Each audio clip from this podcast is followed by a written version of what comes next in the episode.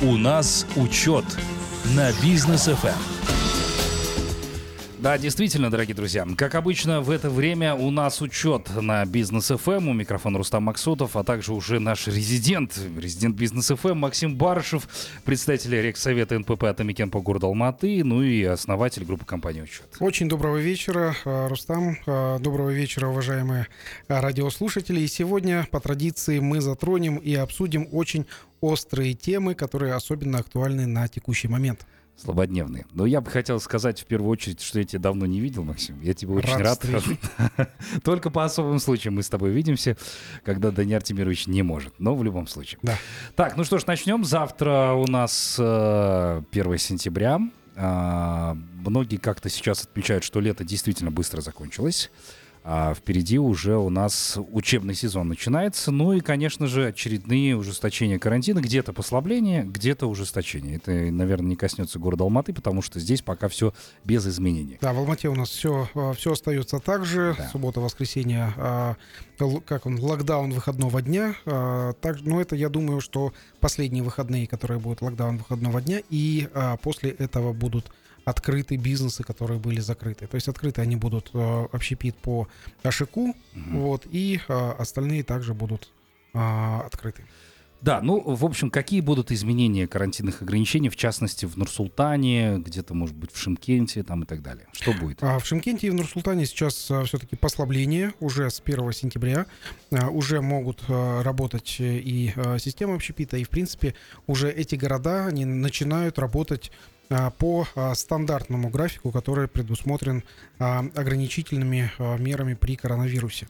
Вот. Ну, что хочу сказать от имени предпринимателей, которые постоянно задают мне вопрос, задаются вопросы в социальных сетях, было ли результативно закрытие городов на выходные – я же думаю, что а, с точки зрения а, борьбы с коронавирусом, ну, я, например, не могу сказать, что это было результативно. Mm-hmm. То есть динамику на улучшение мы пока не видим. Вот, но точно знаю, что было нерезультативно, а также результат был отрицательный с точки зрения а, выживаемости бизнеса и собираемости налогов. А, в связи с чем а, задаются вопросом предприниматели, а, насколько будет сокращен, а, а, сокращено ожидание бю, э, собираемости бюджета. А, то есть сейчас конкретно предприниматели задают вопрос министру национальной экономики, который э, заявил не так давно о том, что поддержки предпринимателей больше не будет. Поддержка предпринимателя она была, uh-huh. ну какая была, какая есть. Вот, собственно, больше поддержки не будет. Вот, соответственно, предприниматель вопрос, если а, ожидания такие же по сбору налогов, как и в начале года, а, вот, то тогда как именно будет происходить этот сбор а, налогов? А, предприниматели сейчас опасаются того, что начнут кошмарить бизнес в начале следующего года и в конце текущего года с целью собирания ну, увеличенного количества налогов. Раз не будет э, корректировки, э, то есть э, снижения ожидаемости, снижения э, ожидания сбора налогов, соответственно, нужно будет у предпринимателей, которые еще выжили, собрать налогов больше, чем, чем было. Ну, то есть по плану. Вот. Звучит так страшно еще, которые выжили. Действительно так. То есть э, я знаю предпринимателей, которые находятся в, а, в торгово-развлекательных э, центрах, э, в система общепита. Ну вот по общепиту, например, 50%, уже, уже больше 50% недобор налогов по всей системе общепитов. Mm-hmm. Что это может означать? Косвенно это означает то, что 50% общепита просто закрылись. Ну вот, соответственно, а, налоги не добрали. Это, это только общепит. Компании, которые занимаются торговлей в а, торговле, а, торгово-развлекательных центрах, там понятно, что основной ажиотаж и основной поток клиентов приходился на выходные дни. То есть это одежда и такие а, товары не скоропорчащиеся. Также на выходные дни а, ходили люди на а, базары. Э, по статистике могу сказать, что только на базарах задействовано а, а, задействовано 31 тысяча а, людей, 31 тысяча индивидуальных предпринимателей, которые занимаются торговлей. И также людей задействовано в торговле в торгово-развлекательных центрах больше 150 тысяч. То есть это прям такая большая глобальная армия, которая кое-кое как выживали. Mm-hmm. Вот. И а, сейчас, если не будет а, сокращения ожидания по сбору налогов, здесь бизнес а, может ожидать тут определенный коллапс.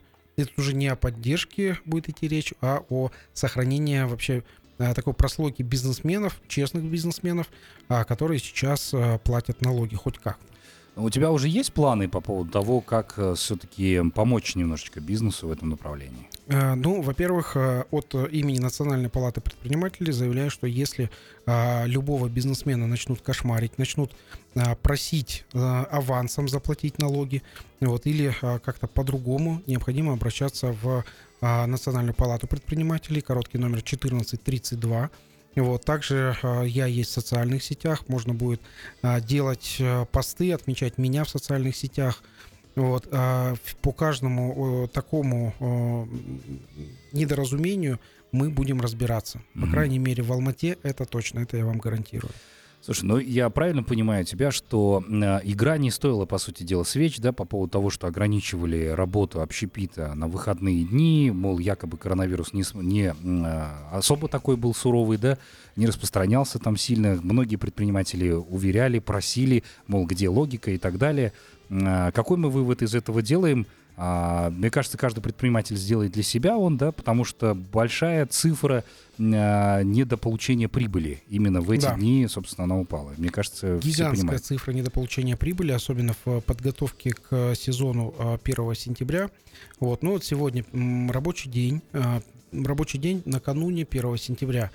А те, кто, да, уже после 6 вечера, те, кто сегодня делал закупы а, учебников, закупы а, тетрадей. Стояли в очередях, кстати. Это были да. просто кошмарные, огромные очереди. Да. Люди, естественно, без масок, люди, а, ну, я предполагаю, что, возможно, даже были где-то заражения сегодня. Вот, соответственно, если бы разрешили работать на выходных, такого бы столпотворения сегодня не было бы. Вот, а очереди были, ну и в э, магазинах, которые а, продают форму. А магазины, которые продают... Форма, которая обязательная, не обязательная. Да, по сути, форма не обязательная, но там э, темный низ, э, белый верх. Вот так должны выглядеть у нас ученики. Вот, но кроме формы такого такого вида одежды, ну, наверное, сложно подобрать в каких-то магазинах одежды. Поэтому все выбирают именно форму, форму казахстанского производства, так как она, ну, скажу, качество, оно, э, качество у казахстанского производства формы хорошее, а цена ниже а, турецких или китайских аналогов. Угу. Вот поэтому выбираю сейчас нашу казахстанскую форму, что, что не может не радовать. Да. А, ну, я, кстати, э, такое интересное мнение прочитал в Фейсбуке буквально недавно. Чего бы, мол, якобы государству не взять бы на себя все эти траты по поводу а, закупа школьной формы именно у казахстанского производителя. Дело в том, что а, у многих родителей действительно потеряли доход за все это время. Им сложно сейчас а, что-либо там приобретать и так далее, и вот уповает, мол, на государство. Да, но государство, как обычно, говорит, нет, школьную форму мы вам покупать не будем. Да. Вот, это, это дело ваше каждого, каждого родителя. Вот. Угу. А также дотации на школьную форму тоже не дают. К сожалению, да. Ну, раз уж мы за покупками спустились, то давай, наверное, обсудим уже и Magnum, как крупнейший да. игрок который недавно подписал антимонопольный комплайенс. А, да. да. Как это вообще отразится на стоимости продуктов в целом по стране? Потому что многих это действительно волнует, и многие писали комментарии. Да, антимон... Ну, ну вообще, что такое антимонопольный комплайенс? Я сейчас э, зачитаю определение. Это комплекс мер, который компания принимает и внедряет в своем бизнесе для предотвращения нарушений конкурентного законодательства, определяет политику и правила добросовестной конкуренции. Ну, собственно, Магнум подписал э, и взял на себя ответственность по э, этому э, соглашению. Что именно в, в этом соглашении? По ряду продуктов, которые входят в социально значимые продукты питания, торговая надбавка будет составлять до 10% вместо текущей, которая допустимо законодательство на текущий момент 15%. Угу. Вот. А также а, отсрочка платежа а, будет а, не позднее, чем 30 дней с момента поставки товара. Вот. А вообще работа А, для, а, хочу пояснить а, для предпринимателей, которые хотят работать с такими а, большими супер, крупными игроками, да. Супермарк, да, игроками. Это может быть Magnum, это может быть какие-то онлайн-площадки, другие магазины, которые делают большой объем продаж, но отсрочку платежа дают ну, там 30-60 дней. А чтобы вообще начать работу с такими крупными игроками, а, вот моя рекомендация с а, товаропроизводителями, нужно проработать сначала с более мелкими игроками, которые оплачивают там буквально день в день или с отсрочкой платежа буквально там до 10 рабочих дней, до, до двух недель. Вот, для того, чтобы понять устойчивость своего бизнеса. А бывают такие игроки, которые а, э, бизнесмены, которые заходят на Магнум и думают, что вот все, вот она золотая жила. Угу. А что начинается? Начинается у этих предпринимателей очень большой а, спрос для того, чтобы выставить на полке свой товар. Вот. А предприниматели получают в итоге кассовые разрывы. Кассовые разрывы это когда нужно деньги заплатить, а денег нету кассе. Да. Вот это а, а, почему, почему начинаются такие кассовые разрывы, причем в самом начале работая с Magnum и подобными а, сетями. Дело в том, что а, такие большие сети, они сразу же продают большое количество товаров, которые предприниматель должен произвести за собственный счет и, собственно, поставить за собственный счет. Если у предпринимателя запас прочности 10 дней, то а, это, этого очень мало. То есть, соответственно, ему нужно наращивать оборотный капитал. И оборотный капитал, и сделать свои процессы таким образом, чтобы не страдало качество. А, очень многие предприниматели начинают страдать вот именно в первые 1-2 месяца а, работы с крупными торговыми сетями. Поэтому моя вам рекомендация, если вы запустили а, контракт, подписали контракт с Магдумом, а, и это, это только самое начало. Здесь начинаются вот именно испытания по поставкам, по финансовой грамотности каждого предпринимателя, который работает. И это такая очень такая серьезная большая школа, а, школа предпринимательства, которую проходит предприниматель на собственном опыте. Да. А, поэтому рекомендую а, в бюджет закладывать разницу, которая ну, может у вас возникнуть. Дело именно во времени, дорогие предприниматели, потому что действительно может возникнуть отсрочка платежа, а потом мы видим эти кассовые разрывы. Да. Да, поэтому как-то подрасчитайте уже посчитайте для того, чтобы все вписать и так далее. Ну, я думаю, а в НПП Атамекен помогают же с этим, да? Как конечно, конечно. Да. То есть ну, по обратиться мере, можно будет. Вот и бизнес FM теперь тоже помогает этим предпринимателям. Теперь тоже мы тут. А у нас короткая пауза, после которой мы обязательно продолжим. Друзья, оставайтесь с нами. У нас учет на бизнес FM. Продолжаем мы программу «У нас учет». Максим Барышев здесь по-прежнему с нами. И, кстати, хочу напомнить, что в конце нашей программы, как обычно, по традиции будут лайфхаки от Максима. А, сегодня очень, очень интересная тема, как наладить удаленную работу сотрудников. Тема очень актуальная, для всех тех предпринимателей, кто действительно в ближайшее время а, продолжает, кстати, работать на удаленке и будет не лишним послушать. Так что оставайтесь с нами, все это дело впереди. Да, расскажу секреты, а, расскажу о том, а, как наши сотрудники, которые работают у нас в компании, живут в девяти странах мира, в том числе в э, Египте и в Турции. Есть, короче говоря, личный кейс. Так да. что оставайтесь с нами. Ну, а сейчас продолжим обсуждение интересных тем. Вот здесь вот поговаривают, что из-за внедрения маркировки, мы, кстати, про маркировку говорили еще, по-моему, в начале этого года и возвращались, да. возвращались к этим темам. А стоимость, например, литра молока вырастет до 600 тенге. Вот а, считают так производители. А, и вот что ты думаешь про эту маркировку, как вообще она повлияет на это? Я считаю, что а, это действительно так, то есть а, удорожание может составить и а, 30, и 40 процентов. А, ну, во-первых, что такое маркировка? Маркировка это а, такой а, мелкий QR-код, который должен наноситься а, а, специальным отдельным оборудованием а, в процессе производства. То есть это оборудование должно быть установлено уже на производственной площадке. Вот, кроме того, в, к примеру, молоко. А молоко, когда а, его упакуют, э, кроме того, что э, молоко разливают в тетрапакеты, дальше его упаковывают в э, большую коробку. Мгм. Вот здесь маркировка тоже должна присутствовать Мгм. на большой коробке. Вот. а Если это молоко транспортируют на каком-то большегрузе, то маркировка принципе должна будет присутствовать и на большегрузе, то есть на а, отдельном автомобиле. Мгм. А, В этом мар- маркировке в большой должно быть записано, а, что присутствует в коробках внутри. Вот, если это сборный груз, то это все отдельно. Вот, и в каждой коробке маркировка показывает, а, что, а, что присутствует в этой коробке, сколько а, литров молока или сколько а, этих тет- тетрапакетов молока. Вот, соответственно, вот такая вот процедура сейчас придумана. Мгм. Почему она придумана? Да, для чего? Да, поч- почему? Для чего? А, для того, чтобы, а, по мнению а, аналитиков, защитить честных производителей. Вот, чтобы не было подделок. Да, вот я вот смотрю, как ты улыбаешься, вот так хитро. Да, а, то есть, чтобы защитить честных производителей, то есть, получается, у нас а, конкуренция, она всегда была а, честные производители, конкурируют, с производителями серого рынка, подпольные, которые не платят налоги, не, участвуют в каком-то там та- товарообороте, а производят подпольную продукцию. Так вот, чтобы честно конкурировать, нужно еще дополнительно устанавливать систему маркировки. За счет бизнеса. А, правильно. Конечно, Да. за свой счет. То есть государство в этом случае никак не помогает. Оно Да. говорит, вот давайте вы Х- маркировку Хотите, чтобы мы помогли? Платите. Да, да. Устанавливайте маркировочную эту, а, всю, всю систему маркировки. Ага. Вот. И а, по этой системе маркировки, то есть, во-первых, а, предприниматель а, попадает на оплату налогов, на все вот эти вот вещи, плюс еще нужно будет платить. Это, конечно же, платное.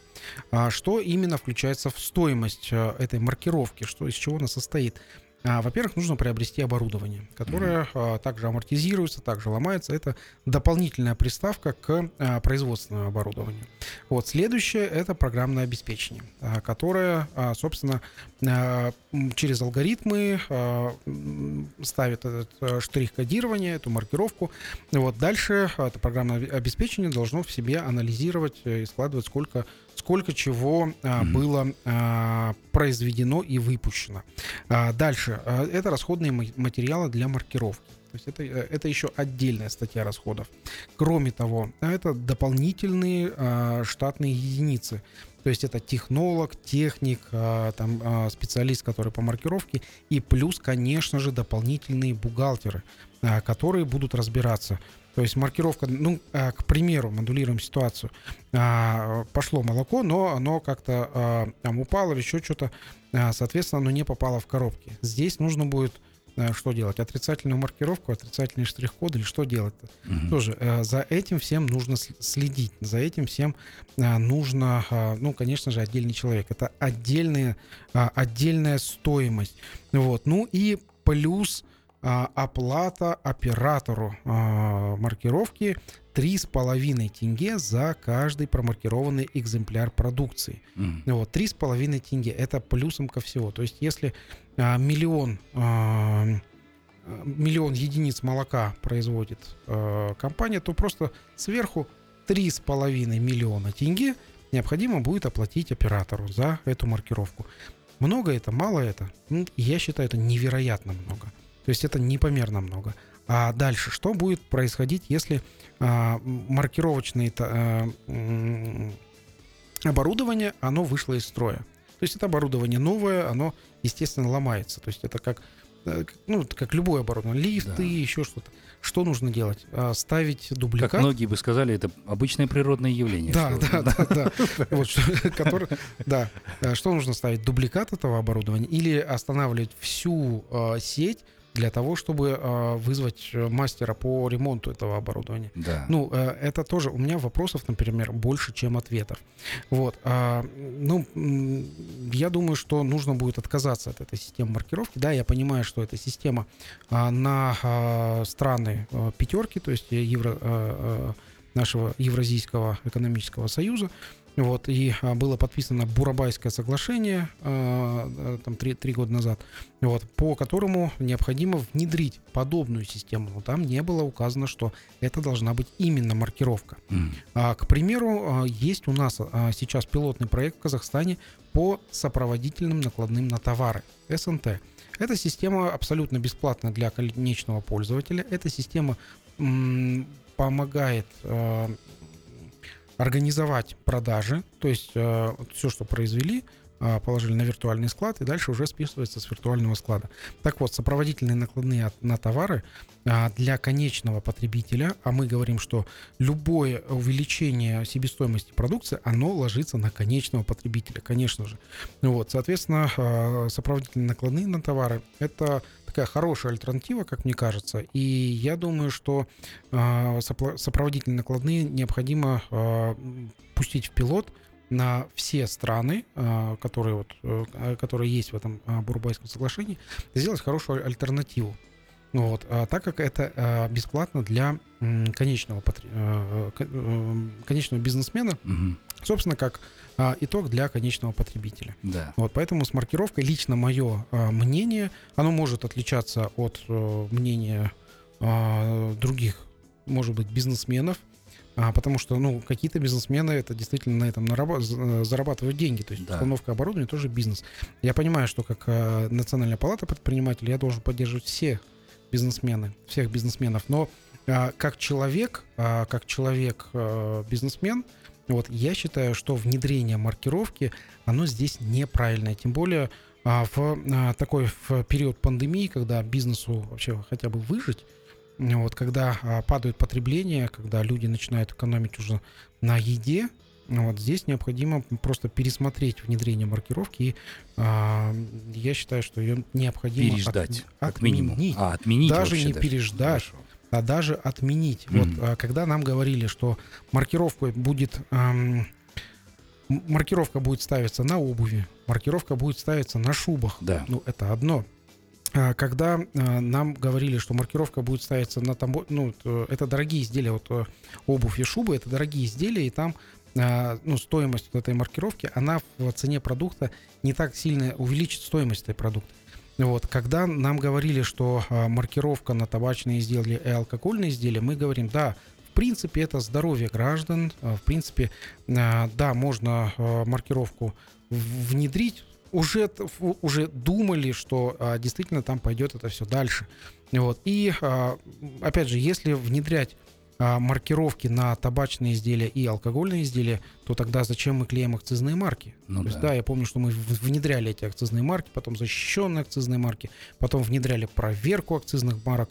И вот тогда давайте мы отменим акцизные марки. А я, знаешь, Ну, э, нет. я уверен, что ответят, скажут, зачем вы живете прошлым? Это уже все. Давайте внедрять новые, двигаться дальше. Да, да. Я а, скажу, да, действительно, без прошлого нет будущего. Да. Ну вот а, внедрили акцизные марки. И вот то, что- тоже вопрос нашим уважаемым а, радиослушателям на вот на обсуждение. Вы можете пока можете ехать а, в дороге и пообсуждать, подискутировать а, с тем человеком, который сидит рядом. Мгм. Вот а, ввели а, вот э, эту марку на табачные изделия и на алкогольные изделия. Да. И как вы думаете, вот просто на, на дискуссию, стало ли меньше подпольных производств спиртных и табачных изделий? Стали ли меньше вот эти вот контрафактных продукций? Вот. И насколько меньше, во сколько раз меньше? Вот. А может быть и не меньше стало. Вот. Поэтому здесь вот э, здесь тоже вот вопрос э, у меня такой отк- э, открытый. Если вот ввести вот эту вот Маркировку систему эту, да. маркировки, да, а станет ли меньше каких-то подпольных товаров? И важно ли вам, вот, уважаемые радиослушатели, как а, клиентам, чтобы маркированный был товар? Или вы а, покупаете товар, вы пробуете, да, он вам нравится, и вы покупаете его дальше? Мгм. Пока не наступила аллергия или еще что. Да. Ну, кстати говоря, вроде как э, понятно, да, инициатива правильная. Вроде думают правильно. Но при этом реализация сильно хромает. Поэтому пока надо отменить. Э, Там не только реализация, там еще же и финансовые, вот, Да, э, финансовый вопрос затра- действительно, да. Затраты очень-очень большие. То есть э, внедрение маркировки, оно э, съедает определенную долю маржинальности продуктов и необходимость увеличивать стоимость продуктов, чтобы внести все все эти затраты в, а, собственно, в себестоимость в, и сверху уже добавлять свою маржинальность. Мгм. А потом вопрос такой, а, сможет ли а, потребитель молоко, которое сейчас покупает за 400 тенге, сможет ли он покупать молоко за 600 тенге? Мгм. Или начнется а, мечта а, наших а, казахстанцев а, приобретать две коровы. Да. Ну и все же говорят, хотим как в Европе, собственно. Может быть, потихоньку подбираемся к К- этому моменту. Цены, да, цены, наверное, у нас уже близки к европейским. Да, когда все говорили, хотим как в Европе, мы не это имели в виду. Есть такой прикол. Кстати, по поводу Европы поговорим. Ты здесь упомянул э, страны Евразийского экономического союза, но в целом по Европе а мы с тобой за кулисами программы дискутировали на эту тему, что Казахстан чаще всего что-то перенимает у Европы, понятное дело, рабочие какие-то инструменты, но опять-таки не все. Да, Да, Ну, опять-таки да. возьмем, если Францию, например, там, когда говорили о жестких каких-то локдаунах, а, там закрывается, понятное дело, общепит и так далее, но мы при этом не забываем, что во Франции есть хорошая поддержка бизнесу. Там часть затрат по зарплатам, по крайней мере, берет на себя государство, но здесь такого нет. Так, какой пример а, во Франции? А, пример во Франции следующий. А, с 1 сентября а, отменяют во Францию обязательную удаленку. Мгм. То есть, да, а, во Франции была обязательная удаленка. И теперь с 1 сентября организации сами могут решать, отправлять э, работника на удаленку или нет. Вот, соответственно, а, как было а, во Франции. Людей, которые э, сокращают, ну то есть м, э, людей, которые не могут отправить на удаленку, их сокращают, приостанавливают их трудовой контракт. И часть этого контракта берет на себя а, правительство Франции. Мгм. И а, если человек не ходит на работу, но он был трудоустроен, а, часть официальной зарплаты а, платит э, э, правительство Франции. Да, оно платит из налогов, а, которую собирает во Франции. Но а, дальше платится а, именно так. Вот. Потом при переходе на а, удаленку.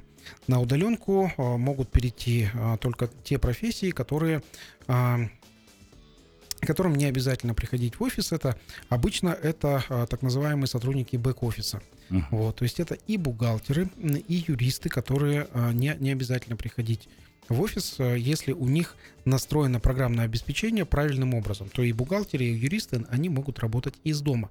Но, а, опять же, мы понимаем, что а, организовать рабочее место а, вдали от офиса это тоже дополнительные затраты. Дополнительно нужно организовать CRM-систему, до- дополнительно нужно организовать э, IP-телефонию, вот, э, дополнительно а, переговоры по сотовому телефону оплачиваются. Вот, соответственно, здесь э, на, э, во Франции также вот эти переходы компаниям возобновляло, восстанавливало правительство Франции. Это все вот, вот в текущий момент. А у нас, уважаемые предприниматели, которые слушают а, лучшее радио Бизнес ФМ, вот, а, я скажу, что государство а, нам никак не помогло перевести сотрудникам на удаленку. Мгм. А только было постановление а, главного санитарного врача о, о том, что 80% сотрудников необходимо отправить на удаленку. Да. Вот, и все. А как? Что? И Да. почему? А Как финансировать? Что финансировать? За чей счет этот банкет? Никто не ответил на эти вопросы. Да. А, ну, смотри, а, по поводу Франции мы прекрасно понимаем, когда речь идет о налогах, то есть человек работал, добросовестный сотрудник, а, он понимает, что компания за него оплачивает там ряд каких-то налогов, и рано или поздно ему это аукнется. Да. Ну, то есть вернется. Да. Все вот действительно там с, э, организация оплачивала налоги, у э, Франции достаточное количество налогов накопилось, собственно, они теперь могут себе позволить Да. отправить человека на удаленку. Вообще без проблем, да? Да. Если даже уж на то пошло и часть э, заработных плат покрыть. Об этом тоже речь шла как раз-таки, когда предприниматели жаловались, что нет денег на зарплаты. Извините меня, вы же нас закрыли, что нам делать? Вот правительство Франции сказало, хорошо, и в этом вопросе мы вам тоже поможем. Во- налоги эти же возвращаются людям Да, обратно. да, да, Здесь у нас так. пока э, это, к сожалению, система не работает. Что еще было вот во Франции? А, во Франции так же, как у нас, а, решили запускать а, в, в офис без удаленки, а, чтобы а, человек приходил, сотрудник в офис, а также через а, санитарный пропуск. Это а, как или паспорт вакцинации, или как у нас система АШИК. А, Соответственно, точно так же. Но, а, чем, опять же, в чем отличие такие кардинальные? У нас здесь система примерно такая же. То есть, да, у нас говорят, не пускайте на работу без а, системы АШИК или санитарного паспорта. Да. Вот, но во Франции там говорят как? Если сотрудник, который был на, на удаленке и за него платило правительство Франции, если он а, не придет а, с паспортом вакцинации, то правительство при- приостанавливает его поддержку, и а, дальше это а, отправляется в пометку а, для истории для кредитной истории. Там очень важно э, иметь э, хорошую положительную кредитную историю, чтобы получать кредиты. Опять же, стоимость кредитов э, во Франции до 4%. Вот Да. представляете, уважаемые радиослушатели, э, 4% э, кредит во Франции. Если э, вы брали кредиты в Казахстане, то вы, наверное, знаете ставки по кредиту. Если мы говорим про льготные кредиты, которые вот получают предприниматели сейчас а, по поддержке а, наших предпринимателей, льготные кредиты это 6%, а нельготные обычные кредиты у нас в Казахстане 18 от 18 до 24%. Так вот, а, а, во Франции все а, люди, они не хотят испортить свою кредитную историю, поэтому ну, вот я, я думаю, если бы у нас было, там, были кредиты там, по 4%, если бы у нас государство поддерживало наших предпринимателей и выдавало хотя бы часть заработной платы нашим а, сотрудникам, то, наверное, сотрудники пошли бы и вакцинировались, и, и ошиб бы сделали, и все как нужно. Вот. И, а, ну, что, чтобы ну, быть правильно. А сейчас у нас, получается, в нашей стране это как игра в одни ворота. Мгм. То есть а, нам говорят, что мы вас закрываем на субботу-воскресенье, не даем вообще работать и зарабатывать.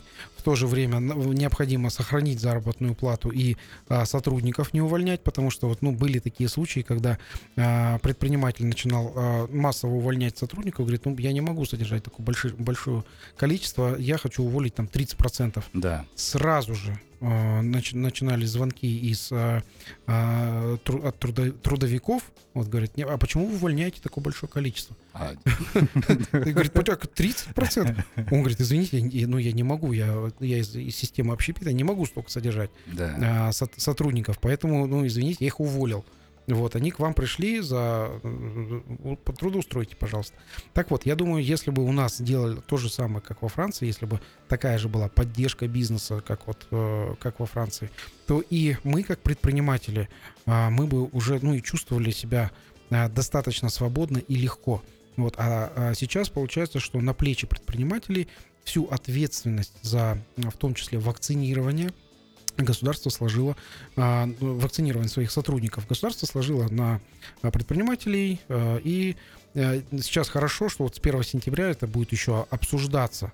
А Вот на, на следующую программу, наверное, будем а, вынесем а, обсуждение штрафов, которые Мгм. хочет а, ввести государство за а, то, что у вас работает невакцинированный со- сотрудник. Ну, представляете, нонсенс. Да. Да, как можно штрафовать предпринимателя за то, что он решил социальную функцию, он э, у- у- сократил количество безработных, в- в- который взял к себе на работу э, сотрудника. Да. Вот, и э, его штрафовать за это. Ну, э, как бы у нас немного, э, я считаю, что это ну, абсолютно нелогичные подходы э, Мгм. с точки зрения государства. Так, ну хорошо, еще вернемся к вам. Сейчас у нас короткая пауза. Оставайтесь с нами. У нас учет на бизнес FM. Напоминаю, что в конце на сегодняшней программы у нас учет будет э, лайфхак от Максима Баршева на тему, как наладить удаленную работу сотрудников. Тем более есть у Максима собственные кейсы по поводу работы а, с сотрудниками из разных стран. Ну а прежде хотелось бы обсудить еще одну очень важную тему о том, что банки, сейчас стало известно, подключились к реализации пилотного проекта «Цифровой тенге».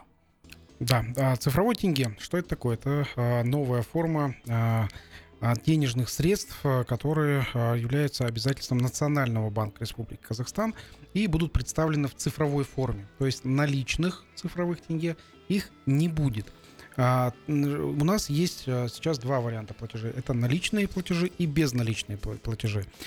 Причем из этих двух видов платежей оплата переводом с карты на карту наша налоговая система, а, Комитет государственных а, доходов, считает, что а, перевод с карты на карту это наличные. Да. Вот, то есть, а, по сути, тут наличных денег-то физически нету. Да. Вот, поэтому здесь еще появляется а, третья, это цифровая а, валюта, а, тенге, вот, которая а, будет привязана к а, ИИН. То есть, а, если у меня есть цифровая вот эта вот валюта, ИИН, а, а, ИИН будет им являться как а, мой кошелек. Мгм. И, соответственно, моего ИИНа будет и привязка этой цифровой валюты. Дальше я могу его оплачивать на БИН предприятия или же на ИИН другого физического лица в виде, ну, там, допустим, подарков, переводов и так далее. Мгм. Или же на ИИН индивидуального предпринимателя за товары, работы, услуги. То есть система такая. Ну, раз это проект еще пилотный, еще находится в обсуждении, вот, и м, думаю, что а, здесь, ну, к чему-то хорошему а, придут. Но, опять же, мое размышление, если будет цифровой тенге, то а, дальше постепенно банки второго уровня, а, они могут, а, ну, потерять, так сказать, свою актуальность Мгм. вообще. То есть Национальный банк будет имитировать, а, будет а, контролировать передачу цифрового тенге. Вот, и в принципе э, здесь банки второго уровня в этой системе могут стать ненужными. Это, на это э, нужно обратить такое очень серьезное влияние, э, внимание. Внимание, да. А, так, ну, главное, чтобы действительно получилось что-то хорошее, не навредили, как обычно, Да. никому. Да, Да. да, да. Поэтому ждем.